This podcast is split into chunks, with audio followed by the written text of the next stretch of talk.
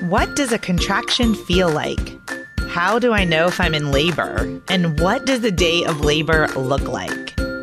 Wait, is this normal? Hey, I'm Heidi. My best friends call me Hides. I'm a certified birth doula, host of this podcast, and author of Birth Story, an interactive pregnancy guidebook. I have supported hundreds of women through their labor and deliveries, and I believe every one of them and you deserves a microphone and a stage. So here we are. Listen each week to get answers to these tough questions. Birth Story, where we talk about pregnancy, labor, deliveries, where we tell our stories and share our feelings. And of course, chat about our favorite baby products and motherhood. And because I'm passionate about birth outcomes, you will hear from some of the top experts in labor and delivery. Whether you are pregnant, trying desperately to get pregnant, or you just love a good birth story, I hope you will stick around and be part of this birth story family. You guys, my book is out. I mean, it is out in the world. I cannot believe it. I have been writing it for several years and it's just mind blowing. Birth Story, Pregnancy Guidebook and Journal is a one of a kind discovery into your pregnancy that provides you education through storytelling. So, what's it really about? In the 16 years that I have served women with every personality type, I noticed there was a huge disconnect between what my clients were craving for childbirth education in a book and the books that were actually available on the market. There seemed to be unlimited resources if you are looking for an unmedicated birth or a natural birth or a home birth. But there just weren't a lot of resources for my clients who were part of the 92% of women birthing in a hospital and very much open to medical interventions like an epidural, nitrous oxide, and opioid medications. So I wrote that book to fill the gap for you. Week by week throughout your pregnancy, you will engage with material meant to educate and empower you as you plan for your own birth story hospital, medicated, unmedicated, or something in between. You are welcomed each week with a postcard from the womb, which is an adorable note from your baby about their miraculous development, as well as the amazing changes occurring within you. Then you are invited to use an uplifting birth affirmation and to respond to an introspective journaling prompt to document your feelings, curiosities, and wonders every single week. With room to memorialize your own birth story, this book will become a memory keeper and a legacy gift for your baby. You are encouraged to read one of my favorite birth stories each week, filled with childbirth education, tidbits, and explanations of important medical terms and procedures. These are real life accounts shared with permission from the births that I've attended during my career as a doula. And I gave you a great mix. In the 42 week guide to your pregnancy and 42 birth stories, seven of them end in cesarean section. About half are unmedicated and the other half are medicated deliveries. This is a judgment free book. So take what you need from each element and leave the rest. Okay. Are you ready to buy? I would love for you to go to birthstory.com and buy it directly from me. But I totally get it if you're an Amazon girl. You can head to amazon.com and just type in birth story pregnancy and the book should pop up. I'll deliver it straight to your doorstep. And I would venture to say that you might be an audiobook kind of woman because you're listening to a podcast. So if you would prefer to listen to this book, then I have recorded it and it is available for download at audible.com or on your Audible app. Thank you for being part of the birth story community. I am so excited for you to have this book in your hand once you've purchased it and it has arrived. I hope that you will give me your thoughts and feedback. And don't forget to take a selfie with your book and post it on Instagram and tag at Birth Story Podcast. All right. Welcome, Stacy, to the Birth Story Podcast. How are you doing today? Good. How are you, Heidi? Oh, I'm really great. I mean, we're in the middle of the pandemic when we're recording, and it's the middle of the week. So I'll be honest, this is a really nice break for me to have left my children and come to the studio to record this. and I like went to Starbucks and I have coffee and it's like my mom's babysitting. So I'm really looking forward to just having this time with you this morning. Stacy, tell us all about you. Okay, well, I live about an hour from Starbucks, so I have not had any Starbucks today.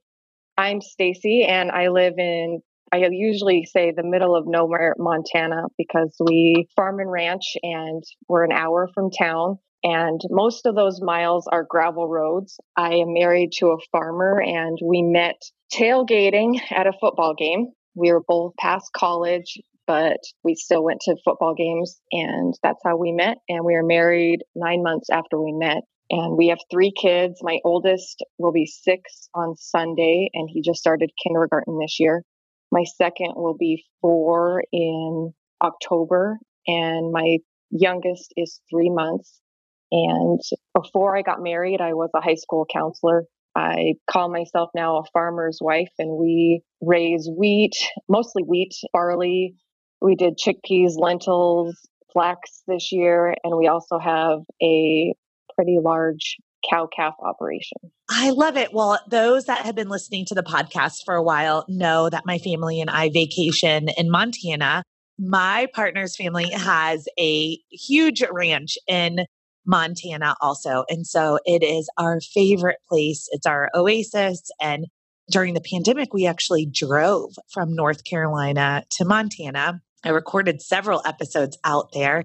And it was really nice to be able to drive from East Montana all the way to West Montana and to be able to see the entire Mhm. state. It was really fantastic. I'm really excited to dig into these three beautiful birth stories. The first thing that I noticed, though, about your inquiry into the podcast was that you had had a hospital birth. Then you had a birth center birth. Then you had a side of the road birth. So, this is going to be a really exciting podcast. But I had a question on was home birth an option for you where you were located in Montana since it was so rural? Did you have any home birth midwives that would come to your farm? The midwife that I used, she would have come to our my house, which hindsight is 2020. I should have just planned on that for the third one. But we're just so far from town that it just made me a little bit nervous that if something would go wrong, that we would be, you know, an hour from town and we'd either need to get an ambulance out here or I don't know, a helicopter from the hospital. So I just felt a little bit safer to be at the birth center, which is just a few miles from the hospital, you know, if something did go unplanned. Gotcha. That makes sense. I love home birth and I'm very passionate about home birth. And so I'm just always very curious about like what the dynamic is in different states and cities versus the one that I live in. So it would have been an option for Right. where you are at in Montana. So that's really good to know. All right. Well, let's dig in. Let's go in chronological order. How about that? And then we'll get to this really exciting pickup truck birth. I just cannot wait to hear the details of it.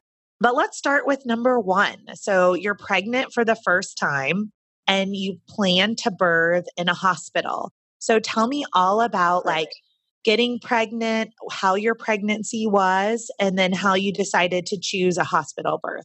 We got pregnant pretty quickly with our first. I can't really even say that it was planned, but it wasn't unplanned. So it wasn't that we were trying to get pregnant, but we were not trying to get pregnant. So we got pregnant really easily, and I had a really easy pregnancy. I hardly had any morning sickness. It all went well. When I got pregnant, I, I had never really even thought about being pregnant. So I hadn't really thought, oh, I'd want to have a midwife or a hospital. And I'm just decided I'd call a OB and I made an appointment for to see an OB and just to do a hospital birth just because I didn't really know anybody who had had a birth center birth. So it just seemed natural to me, I guess, because I'd never thought about a birth center birth. And then around 32 weeks, I actually started having some preterm labor and I ended up going to labor and delivery where they gave me a shot to stop the contractions and sent me home and then 2 days later I ended up back at labor and delivery because it was happening again and they gave me another shot to stop the contractions and then they ended up having me come back and I got two rounds of steroids to plump up the baby's lungs to make sure that if the baby was born early that the lungs would be developed and so that was a little bit scary just because it kept happening and I wasn't really sure if I would go into labor early And so then every week at my appointment with my OB, she would say, "Oh, I I'll be surprised if I see you next week. You know, you'll probably have your baby early." And every week went by, and we didn't know if we were having a boy or a girl. So every week went by, and I still was pregnant. And then I was almost to my due date, and I felt like that day that the day before I had him, it was the day before my due date or two days before. I started feeling like maybe I was having contractions, but it wasn't really significant. And my husband was really busy starting to seed winter wheat, which you plant in September and then it grows over the winter and goes dormant and then actually grows again in the spring for anybody who's interested. so that's what he was doing. So I didn't want to tell him we were in labor if it wasn't really true because he was already stressed. And so I just kind of kept it to myself that day. And he came in the house about nine o'clock that night. And I said, You know, I think I might be in labor, but I don't know.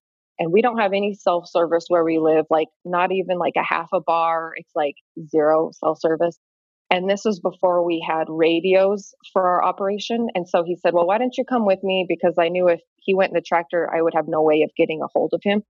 So i went with him at 10 o'clock that night and we rode around seeding winter wheat until it got uh, too uncomfortable for me to be sitting in the tractor bouncing around so i went and sat in the pickup and while he and I tried to read a book. And about 45 minutes later, I was like, this is really happening. So I flashed the headlights on the pickup to signal to him to shut the tractor down, that we got to go. So he stopped the tractor. We went to the house. I took a shower and we drove to the hospital in town. It's about an hour drive. And the bumpy roads are really hard when you're starting to be in labor. I feel like it, it just makes it really uncomfortable. And my husband said he wanted to make sure I told you that I passed out while we were driving to town because it really scared him. I passed out across the center console. And I think I just was holding my breath and not breathing properly. People don't know this. It is very normal to pass out in labor from holding your breath. We just, you know, we're nervous or we're scared or we're feeling sensations we've never felt before. And our like first right. instinct is to close in and to you know? And so it's just really important to like, okay, push your shoulders back, take a deep breath, put your belly out, and just keep breathing. And it's really common to pass out during pushing too. So we got to the hospital and checked into triage, and I passed out again while I was on the examining table. But then that didn't happen again. So I must have got my breathing under control. So we got a room and just, it was probably three o'clock in the morning. And I think my water broke around four or five in the morning. And then I ended up, I started pushing a little after 6 a.m. and I pushed, I didn't have an epidural and I pushed for a little around two hours and he was born at 8.22 a.m. Everything was fine. And then we went home the next day and my husband immediately went back to seeding winter wheat. That was my first birth. Oh my goodness. Okay. I have a lot of questions about this birth before we get into the second one. But this is so cool. I mean, at 10 p.m., this is a relatively short labor. So, like at 10 p.m., you're riding around on the tractor, you're seeding, then you're still somewhat mm-hmm. able to like read a book in the pickup truck while you're waiting for your husband to finish working. And eight and a half hours later, about you had a baby. That's yes. pretty cool. Yeah, that's pretty cool. The gravel road, you said that the almost the entire drive to the hospital is like bumpy gravel road. yeah, it's about half. Yep. Oh, I can't so even about imagine. 30 miles of gravel and 25 of highway. Oh, that would have been a long 30 minutes though, or 30 miles of gravel. I mean, anyone listening to this podcast who has had a baby is cringing right now. We're like, oh, we know what you're talking right. about. Like, that would not have been fun. But honestly, a movement. I mean, I would think that it would sort of the tractor ride and then the gravel probably right. really helped like your child move down deep into your pelvis, you know, with all of right. that movement. So, how cool. Looking back on your first birth, what is your favorite memory from that whole experience? I really, I just loved being pregnant. Like, I know I hate to talk about that too much because I know some people have such hard pregnancies, but I just felt really good. And just I don't know, it was pretty amazing, you know, to be pregnant for the first time and feeling a, a baby move inside of you. And I felt good. And so it was just really fun and seeing my belly get big and just the whole experience was pretty, it just was really, and I will never forget, you know, after we had our son and, and I think part of me, I thought we would have a girl and we had a boy. And I just remember what my husband told me afterwards. He was just like, he was so amazed with me. And he was like, he said, there's no way you can't be- not believe in God after watching someone give birth because it's just such a miracle, you know? And so that was all really nice to hear. You know, my husband was so proud of me that, you know, giving birth. And so just the whole experience, honestly, was pretty amazing. Okay, before we move on to the second birth, though, I was hoping that you may give a little bit of insight into preterm labor. So, for anyone that's listening, like what the signs of preterm labor are and kind of what that instinct feels like to let you know something's not right here and I should go ahead and head to the hospital. So, could you just describe, like, for those first two preterm labors, what you experienced and how you knew when it was time to make a move to get help?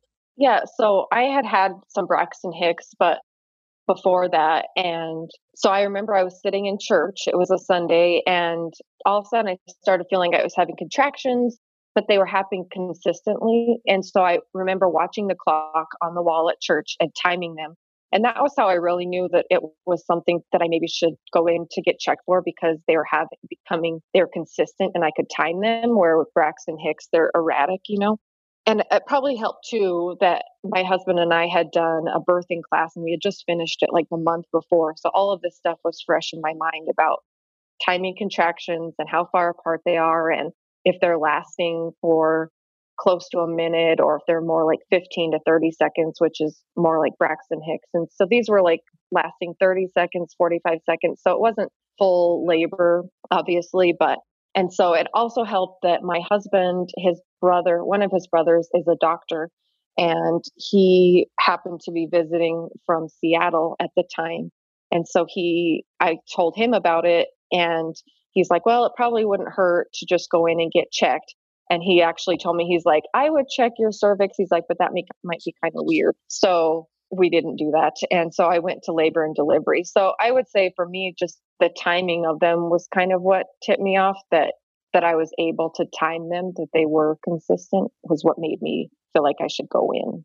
I think that's really good advice. And so if anyone's listening that is pregnant right now, it's normal to have Braxton Hicks. It's not normal to have consistent, timeable contractions before 37 weeks gestation. And especially some people will say, like, a back pain that comes and goes, right? The reason it's so important to get to the hospital or to call your midwife or go to the birth center wherever you are have chosen to to birth is because there are little interventions like when they said they gave you an injection or an IV. And so mm-hmm. just giving a little bit of medicine, some IV fluids, rest can stop preterm labor with early interventions. And so I'm really glad that you were able to go both times.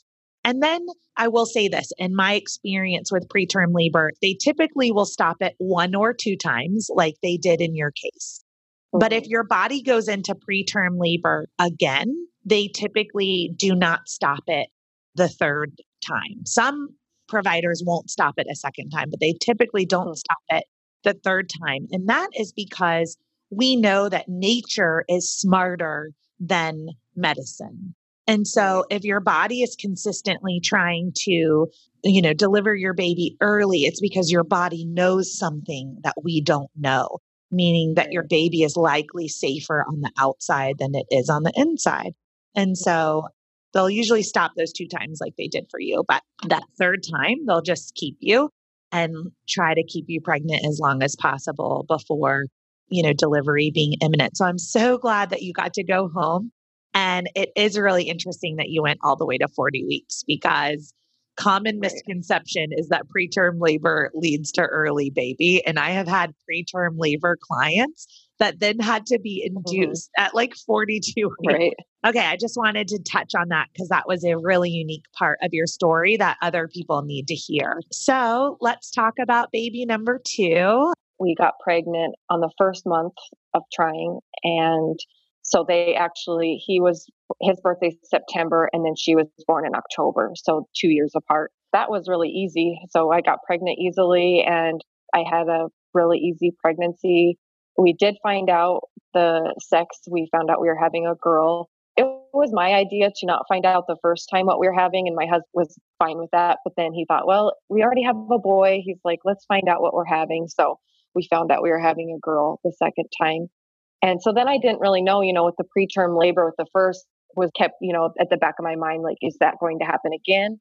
And I actually really don't remember having very many, if at all, Braxton Hicks with her. So I got to 40 weeks and I'm trying to remember if I was even dilated at all by the time I got to 40 weeks, which was a really big difference from my first pregnancy, where I was dilated to a three from like 33 weeks on.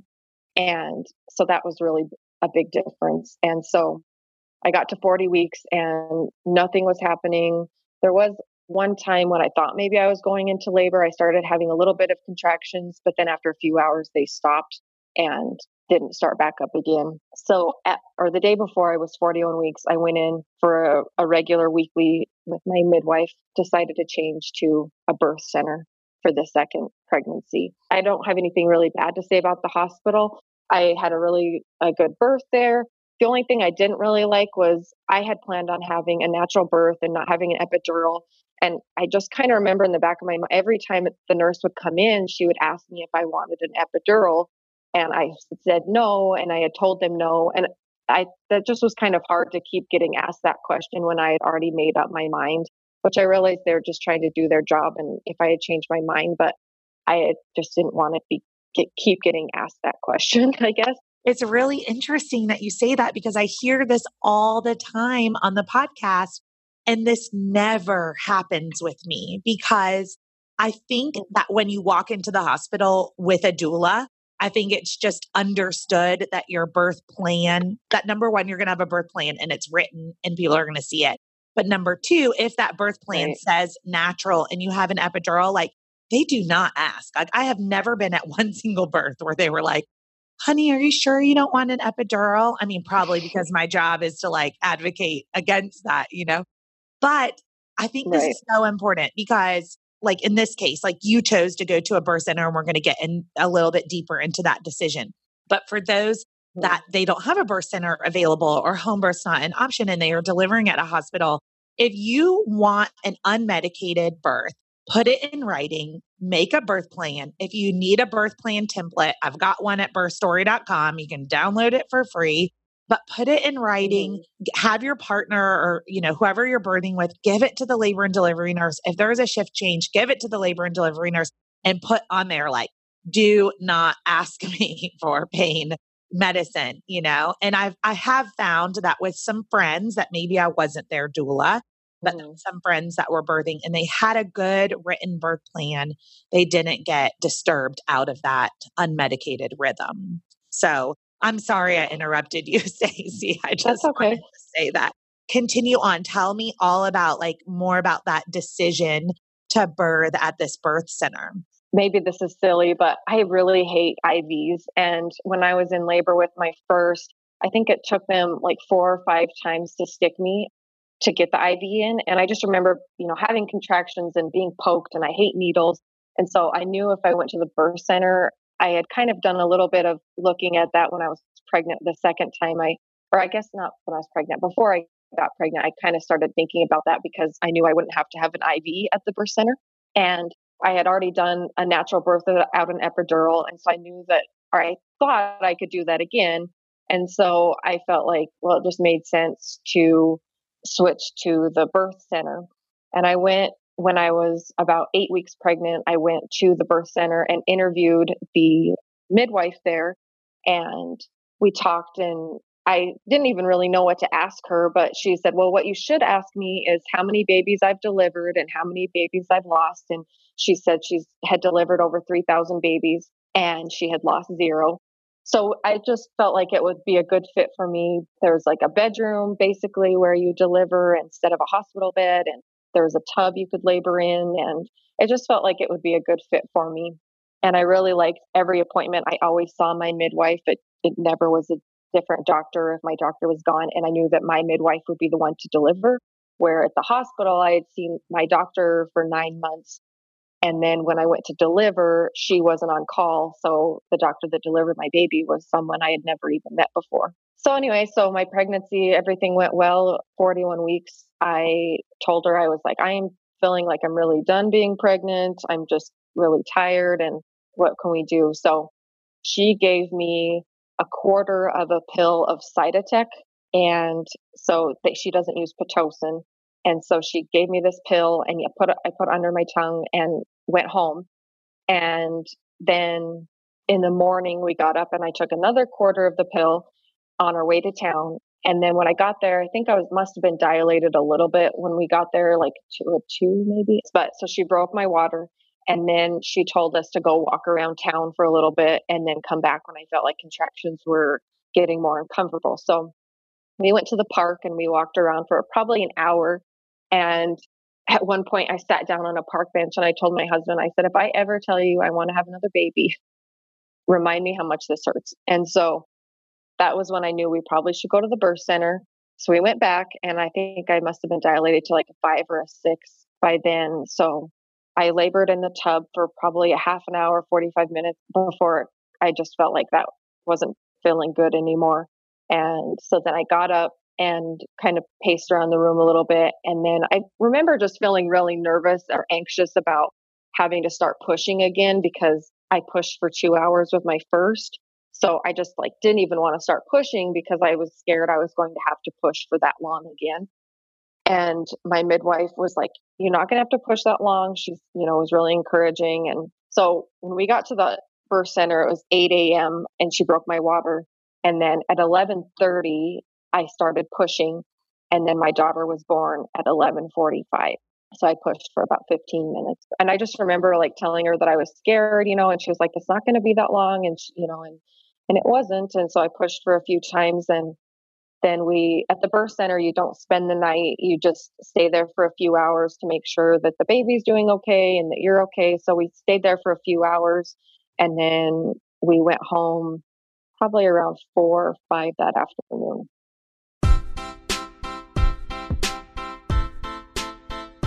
Hey, it's Heidi. I'm interrupting the podcast to let you know about a free resource that I've created for you at birthstory.com.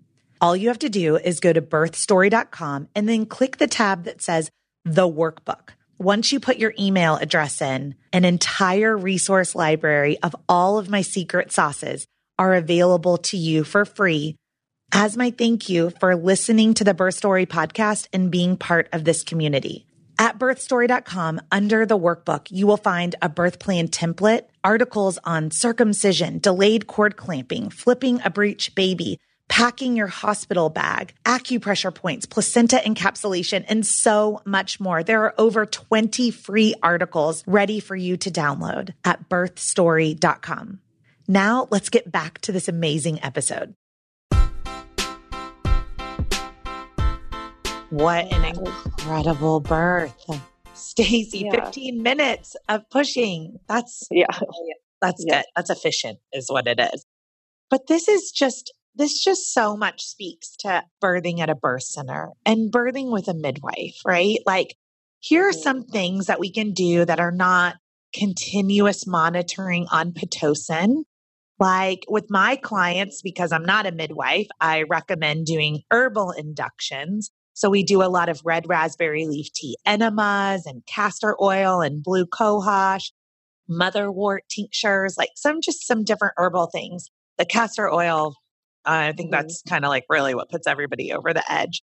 But here right. you are, like with this midwife, and she's got this, you know, this unique thing, which is just take a sprinkle of Cytotec, which is a pill that's a prostaglandin, it helps your uterus to contract.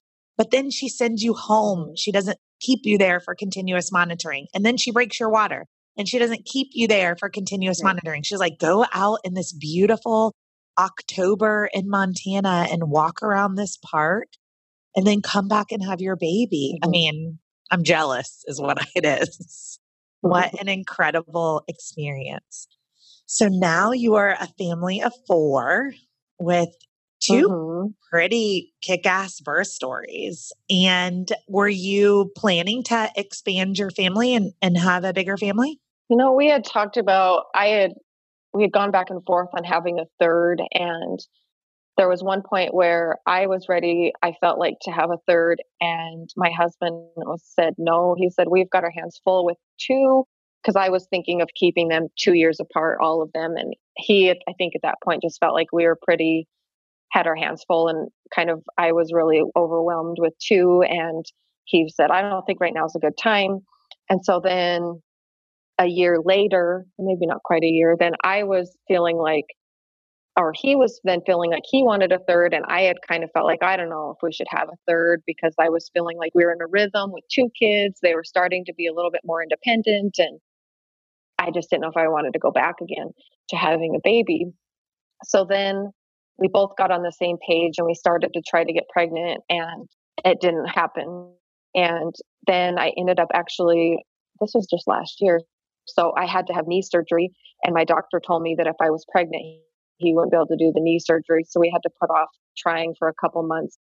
And then we tried for three more months to get pregnant and we didn't get pregnant. And so I was feeling pretty discouraged because I had gotten pregnant so easily with my first two that I we kind of wondered maybe if it just wasn't meant to be and we both agreed that since we already had two kids we weren't going to do any like fertility treatments or anything. It was just if it didn't happen and it wasn't going to happen and honestly we basically stopped trying and we hadn't talked about it so it, august is when we do a lot of our harvest and so we didn't even talk about it. We didn't even really try to get pregnant because my husband was never home and so then the next month we got pregnant and we weren't trying. I wasn't tracking my cycle really anymore. I wasn't doing the ovulation sticks. And so it was a little bit of a surprise when we found out I was pregnant because after months of trying and getting negative pregnancy tests, and then all of a sudden it was like, wow, how did this happen? So that was our third pregnancy. And so by that point, our kids were three and five then it was kind of like, oh my gosh, are we, we're really, it kind of felt like our kids were going to be more spaced apart than we had originally wanted them to be. So that was a little bit, I was a little bit nervous about that, but it obviously worked out how it was supposed to. Turns out to be a blessing, though, as you know now, when you have little older helpers. Right. yes, it is.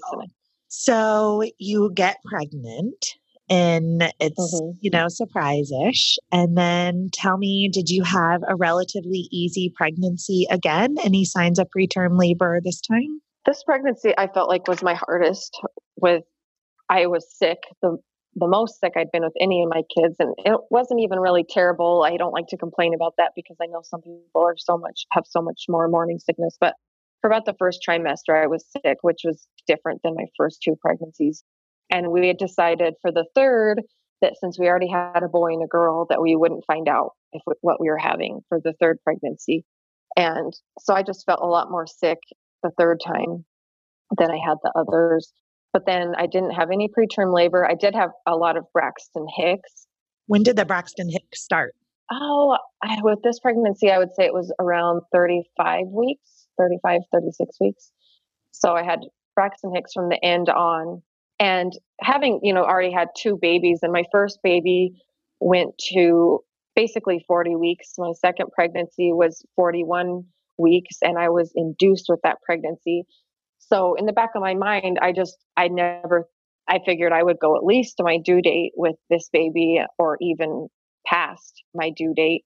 And so the day before i went into labor my husband and i we had gone out with the kids on our side by side the atv to check crops. And so we were bumping around the fields and I was I had had an appointment that week on Tuesday and I actually didn't have my midwife check me. She doesn't check you every time unless you ask to be checked. And I had had her check me the week before and I was dilated to a 3 and then I didn't have her check me that week. I was just feeling really uncomfortable and tired and I just was thinking it wasn't going to do me any good to have her check me again because it's kind of uncomfortable to be checked. And I thought it really didn't matter. I was only 38 weeks pregnant. So I still probably, I thought I still had a few more weeks to go.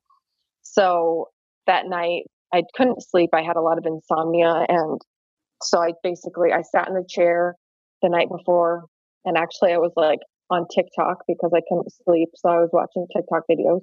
And I finally got into bed around midnight, and then around 5:30 I woke up and I felt like I was having maybe contractions, but I still was thinking it was just Braxton Hicks. But I did get out my phone and got out the contractions timer in my app and started timing them. And they were probably five to six minutes apart, but they weren't lasting, all of them, you know, weren't lasting a full minute. And they weren't, I wasn't in pain. And so I just felt like, well, I don't really know. And so at that point, I was 38 weeks and five days. And so I thought, there's no way that I'm really in labor because my none of my other pregnancies had gone that early. And so I got up at six and I told my husband, I might be having contractions, but I'm not really sure. And so he said, Well, should I call my parents? And so his parents, we all farm and ranch together, but his parents live about three miles from us. And so he said, Should I call my parents to tell them that they might need to watch the kids? And I said, No. I said, I don't really think I know that I'm in labor. So let's not get everyone excited. And I think in the back of my mind, I kept just thinking like how embarrassing it would be to not really know if I was in labor or not for my third pregnancy. Like that I felt like I should just know for sure that I was in labor. And I just didn't have that feeling of knowing that I was for sure in labor. So the kids got up around seven and asked me to make them pancakes. So I made pancakes and partway through when I was cooking, I kind of was like, well, maybe I should get in the shower. So I had my husband come finish making breakfast and I got in the shower and kind of, you know, swayed around a little bit in the shower and but I still wasn't really in pain and so I just kind of thought, well, we'll just kind of head to town sometime this morning. Did you have eight. any bloody show or like mucus? No, nope. no, I, I didn't. And this is like silly on my part because obviously my midwife is does deliveries all times of day. But in my mind, I think I still was just like not sure I was in labor, but I felt like I should at least wait till eight o'clock to call her because I thought it would be rude to call her before 8 a.m. and so at eight o'clock, I called her, or no, it was like 8.15. I called her and I said, Hey, I think that I might be in labor. I'm not really sure, but we're going to head to town. And so she said, Well, how long does it take you to get to town? And I said, An hour. And she said, Okay, I just want to make sure I have time to shower before I head to the birth center. And so I had actually hired a birth photographer was supposed to come and do birth photos and she had actually texted me the day before and just said, "Hey, I was just checking in. I was making sure every if you're having any signs of labor." And I said, "No, no signs of labor." I said, "I don't think I'll have this baby anytime soon." So then that morning that I was I texted her and I said, "Hey, funny story." I said, "I might actually be in labor. We're headed to town." And she said, "Okay, I'll meet you at the birth center." So then I tried to call my mom, and my parents live out in Wyoming. They're about six hours away. And she didn't answer. She was at work. And I think I, I don't even know if I left her message. And then, so at that point, I was really kind of feeling like maybe something was happening. And so I went to the bathroom and I sat down on the toilet and nothing. And it, was just like the sitting on the toilet. I just like had a, it just was like a moment where I felt like, okay, this is really happening. Like I remember calling for my kids. My husband was in the garage getting the pickup ready to go. And I called to the kids. I said, Hey, go get your dad. And nobody answered me, of course. And so I yelled like a little bit louder. I was like, Kids, go get your dad. And so they ran to the garage and got my husband. And I think he knew at that point it must really be happening because I was starting to, I, you know, I yelled for him to come in the house. So I finished packing my bag for the birth center, which it was my third pregnancy, so I hadn't even finished packing my bag. And so I got everything packed and we got in the pickup. We left our house probably at 8:20 that morning and it took about 5 minutes to get to my in-laws house.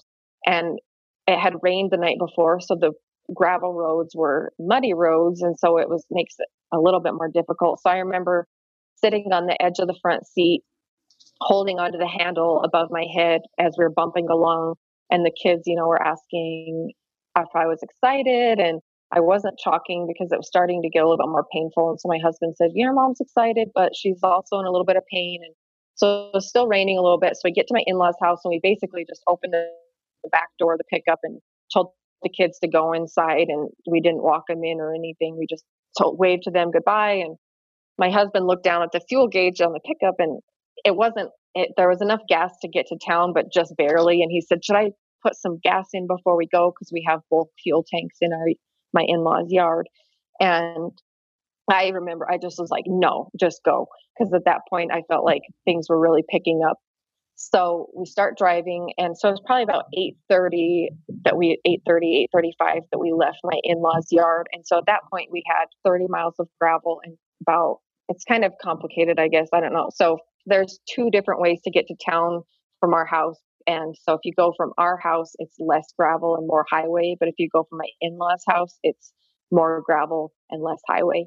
So it's about 30 miles of gravel and 15 miles of highway from their house. So we start driving, and I remember feeling like the contractions were really picking up and I would turn around and I would face the back seat of the pickup and just wrap my arms around the back seat as I had the contractions and I just kept telling my husband I was like I can't do this it's so painful and he was like you can do it I know you can and so he kept driving and the roads were muddy and so then about 10 minutes later I felt like I um, and I can't remember now because it just happened so fast. If I needed, I felt like if I needed to start pushing first, or if my water broke first, or if it happened at about the same time. But at 8:47, because I looked at the call log later on my cell phone, called my husband called. Actually, I think he called through a little bit before that. He just said, "Hey, we're headed to town, and my wife, you know, her labor is getting a little bit more intense, and so then she actually started to drive to meet us on the gravel road instead of meeting us at the birth center. Wow, and, like she knew that this was happening. Yeah. Fast. Yeah. Yeah. So she started to drive to meet us. And so then at 847 is when we called her because so all of a sudden I my water broke as we're driving. So I soaked the front seat of the pickup and I actually, which is kind of silly, I was wearing a romper, which is probably not the best thing to wear when you're in labor. But so I remember my husband was on the phone with her and he was like, should she take her pants off? You know, and, and so I eventually I took the, after my water broke and I was all wet, then I took the romper off. And I guess backing up, there was a point before my water broke when I remember I felt like I was starting to bleed. And so I like reached down, I could feel that I saw, felt that I was bleeding. And so that was the first sign of any blood was when we were in the pickup. And then there was another point where I reached in and I actually could feel feel the baby's head, and it was probably a couple inches still up the birth canal. It wasn't coming out yet, but it was definitely I could feel it. And so I told my husband that, and I think that's probably when he decided to call the midwife to tell her that you know things were happening fast. So my water broke, and we kept driving, and then that's when I think I started pushing because my water broke, and so we had her on speakerphone for a while, but like I said, we don't have cell service, so the call kept getting dropped. And so then finally at 901, he got a hold of her again. And by some miracle, we were able to keep her on the line. And we kept driving, or he kept driving. And I was just kind of laboring, obviously, and pushing in the front seat. And then I remember a really feeling a really big push. And I pushed the head out. And I told my husband, I said, Hey, the head is out. And so then he pulled over on the side of the road and he climbed over into the passenger side of the pickup and got in front of me. And my midwife was on the phone and she told me to get on all fours, but that just felt really awkward, like to be on all fours in the front seat of my pickup. And so my husband said, climb up your, you know, get up on the console. So I scooched myself up and picked myself up and sat on the console of the pickup so that I had some space at least, you know, for the head. And so he's got in front of me and I felt like I had to push again. And I had one big push, and the baby came out, and he put the baby up on my chest. And then I sat back down in the seat, and the midwife, you know, was on the phone still, and she asked if the baby was breathing. And honestly, I like that wasn't even on my mind at the time. Like I had, it was just that immediate relief of I wasn't in pain anymore, and I just sat back and was just feeling good because I wasn't in pain anymore. And she looked a little bit blue and so we kind of my midwife told me to rub her back vigorously so i took my knuckles on her, her back which at the time we didn't know if it was a boy or a girl so i was rubbing my knuckles across her back and she kind of made a little bit of noise and so my midwife said well keep driving and I'll meet you. Which she had gotten lost in the meantime. She had not taken the right road. So she was lost. Oh, but then, no. So then a few minutes later, we meet her on the road. She gets out and comes in and peeks in at us. And we had, like, we weren't planning for a roadside birth. And so we didn't have any towels or blankets or anything. So we had taken our coats and put them on top of the baby and we cranked the heat up in the pickup as high as it would go. And so she pulled over and she just kind of opened the door and looked in and thought, you know, that my bleeding was, I wasn't bleeding a lot still. And so, and the baby looked okay. And so she said, well, oh, I'll just meet you at the birth center. So then we drove the rest of the probably 15 miles to town. And at one point we thought i said well should we look and see if it's a boy or a girl and she was so covered in vernix and like so slippery that i kind of remember trying to pick her up and it just felt like i just felt like oh i don't want to even try that so i put her back on my chest so we drove all the way to town and we still didn't know if it was the boy or a girl so then i texted my birth photographer and i said hey i had the baby in the pickup and she said do you still want me to come to the birth center and i said sure and so she came to the birth center. So then she actually was waiting there when we got there. So she took pictures as we got out of the pickup. And my placenta, I never felt like it didn't come out while we were driving. I kind of like there was probably about 10 minutes while we were driving where I felt good. And then I started to feel a little bit uncomfortable, like contracting again. And then we got there and my midwife wrapped a blanket around me and the baby. And we walked into the birth center and then I delivered the placenta and we found out we were having a girl. And then that was it. We stayed there for a few hours and went home.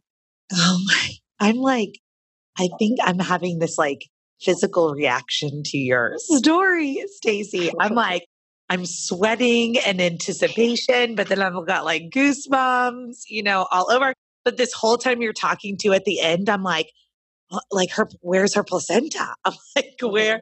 You know i was thinking like you stood up and the birth photographer like caught your placenta like coming out of you. Right. so you made it into the because placenta is usually released within about five to 15 minutes. I mean it can take up to 30 to 60 minutes but like i would have assumed it would have released so your placenta mm-hmm. waited for you to at least get yeah. into the birth center Wow. And so clearly your daughter is okay when babies are born that quickly and they can come out a little blue because their lungs don't get squeezed, you know, mm-hmm. as much as they do if they're in the birth canal for a long time getting squeezed. And so that like vigorous rubbing can really help kind of perk them up and get them to kind of cough out um, some of that fluid that's in their lungs. Whoa, what a cool story. Oh my goodness. Do you have like the most incredible photos like from getting out of this pickup truck?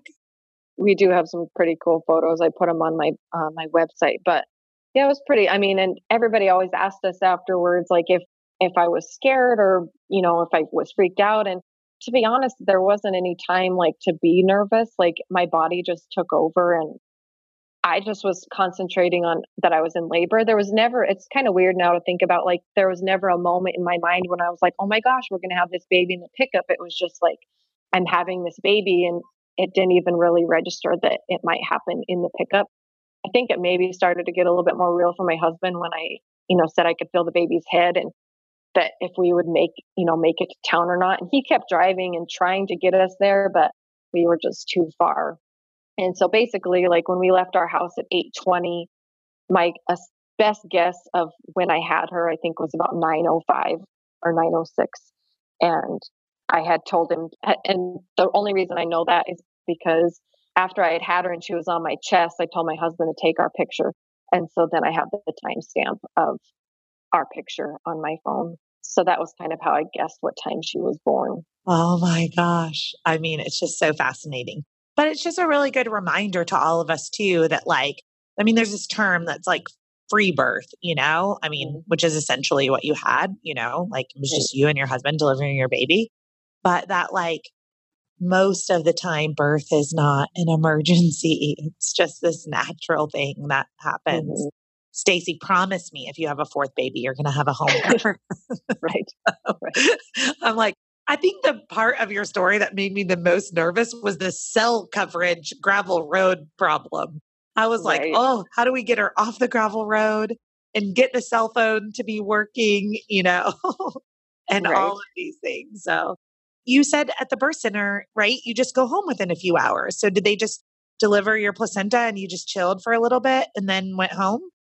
Yeah, so we delivered the placenta and we didn't know what we wanted to name her. We had gone into the birth with two, a boy name and a girl name, but then the day of the when I had her, then we kind of were. I think we just decided we didn't really like our the girl name we had picked anymore, so we actually went home without her being named. But so I took a shower and they made us breakfast and just hung out there and let her breastfeed for a while. And then when I felt ready to go, I think we left around um, one o'clock and we had gotten there at like 9.30 and then we went home and the kids stayed at my in-laws house for a few hours and they brought them over at about six that night just so we could kind of rest a little bit at our house. So it was all a pretty crazy day from basically i felt like i probably started going into labor at 5.30 that morning and then had her a little after 9 that morning Oh, that is just, it is so crazy. Now tell me, what are the names of your three children? My son is Rhett with an R, and then my daughter, second daughter is Allie, and then our baby is Nora. Oh, what beautiful names. Thank what you. beautiful names. I love it. Those are great names. Wink, wink. Anyone who's listening who hasn't decided on right. their names. Well, before we hang up, Stacy, I want you to share with the audience what your favorite baby product has been. You know, I'll link it in the show notes so that if someone's building their registry right now, they can add your favorite baby product to their registry.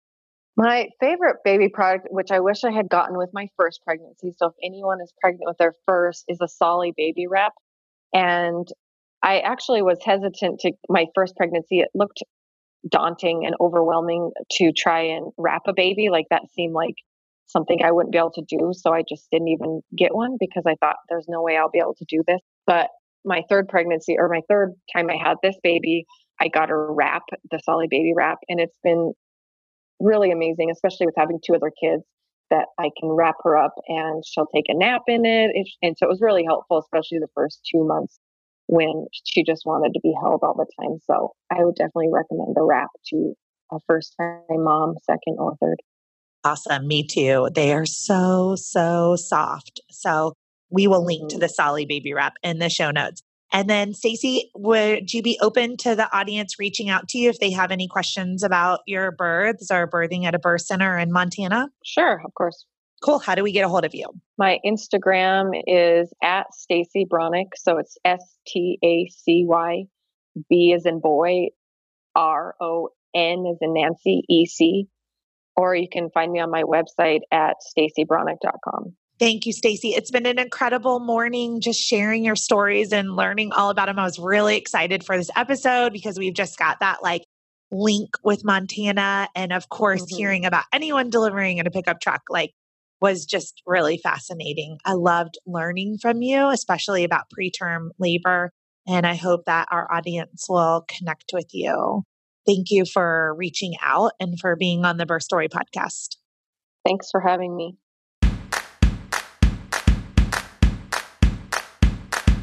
Thank you for listening to Birth Story. My goal is you will walk away from each episode with a clear picture of how labor and delivery might go and that you will feel empowered by the end of your pregnancy to speak up, plan, and prepare for the birth you want, no matter what that looks like.